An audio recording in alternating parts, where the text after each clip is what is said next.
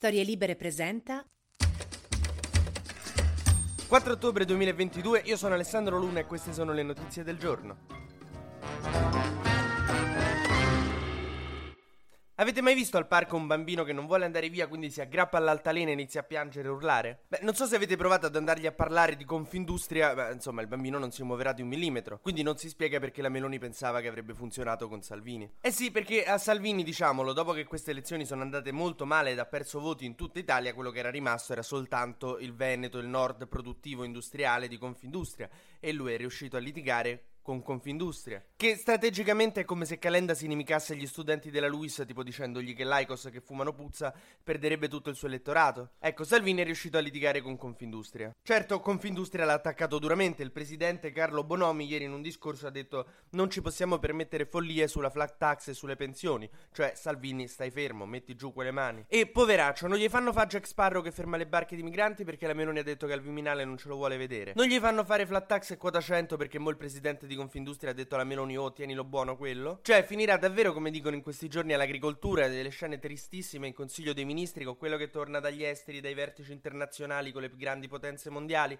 la Meloni che torna dagli incontri con i sindacati, tutti che parlano, lui arriva che butta un sacco di aiuta sul tavolo del Consiglio dei Ministri fa allora questi sono asparagi dell'Irpinia, ve li ho portati che sono straordinari. Giorgia queste sono tutte per te, sono patate della Val Badia, sono buonissime da fare al cartoccio, ci metti un po' di pannacida, un po' di timo. A chi avevo promesso il pistacchio di Bronte? A te Tremonti? Sì. Nel frattempo a fomentare la rivolta interna è, come abbiamo detto ieri, Umberto Bossi, 81 anni, che ha fondato il Comitato per il Nord che vuole far fuori Salvini. Bossi dice che bisogna ripartire da federalismo e soprattutto autonomia, cioè di base vuole tornare alla Lega delle origini, quella della vera Pontida. L'unico problema è che negli anni ragazzi vi siete imbarcati un numero di terroni che fa spavento e che adesso vorrei capire come ve ne liberate. Adesso io non lo so, però qualcuno ha visto portare nel capanno di Bossi un numero serio di fucili e sacchi di sale. Quindi io al prossimo congresso se fossi un leghista nato sotto al Gargano starei un po' attento. Chi invece sta affrontando il post voto con grande serietà e determinazione è il PD, che da giorni con i suoi esponenti e le varie correnti discute di prima riaggiornare il suo nome per poi riscoprire un'identità, anzi prima riscoprire un'identità che conforme col nome riesca a riportare a una fase di ricostruzione di un... Ma che state a di? Se leggi i resoconti di quello che si sta dicendo nel PD in questi giorni è una roba che sembra che l'ha scritta Marzullo, ma vale più ricostituirsi ricostruendo un'identità forte o o ritrovare un'identità che possa ricostruire una vera forte. Ma nel frattempo Calenda con la delicatezza di un macellaio dice cari amici Dem, il campo largo non esiste, dovete scegliere tra il riformismo e il populismo dei 5 Stelle. Ovviamente il riformismo si riferisce a sé. E il PD in questa fase è tipo uno che ancora non ha scelto che vuole fare nella vita, ma si sta avvicinando alla maturità, prima o poi si dovrà iscrivere a un'università, quindi che faccio? Psicologia, sociologia? Non lo so. Ma perché il PD non si prende un anno sabbatico? Proprio noi viaggiamo quest'anno. Canne Interrail. Se il nuovo slogan del PD fosse Canne Interrail, io veramente ci penserei.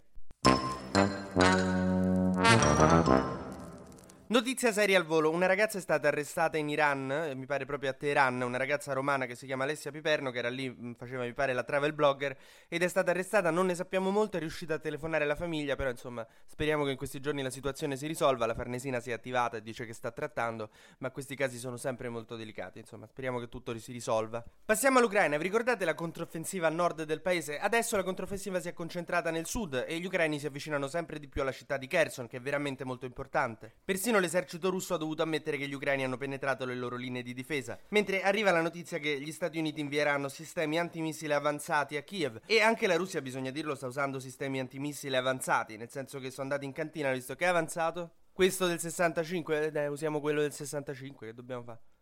Comunque l'esercito russo ha veramente dei mezzi talmente antiquati e obsoleti che sembra la pubblica amministrazione italiana. Mentre una delle notizie straordinarie è che Liz Truss, la nuova premier inglese conservatrice che aveva fatto una riforma insomma per tagliare le tasse ai ricchi, è dovuta tornare indietro e l'ha eliminato perché le si erano rivoltati i mercati. Il che vuol dire che mm, i mercati sono di sinistra? TG Luna torna domani mattina, sempre tra le 12 e le 13, su storielibere.fm.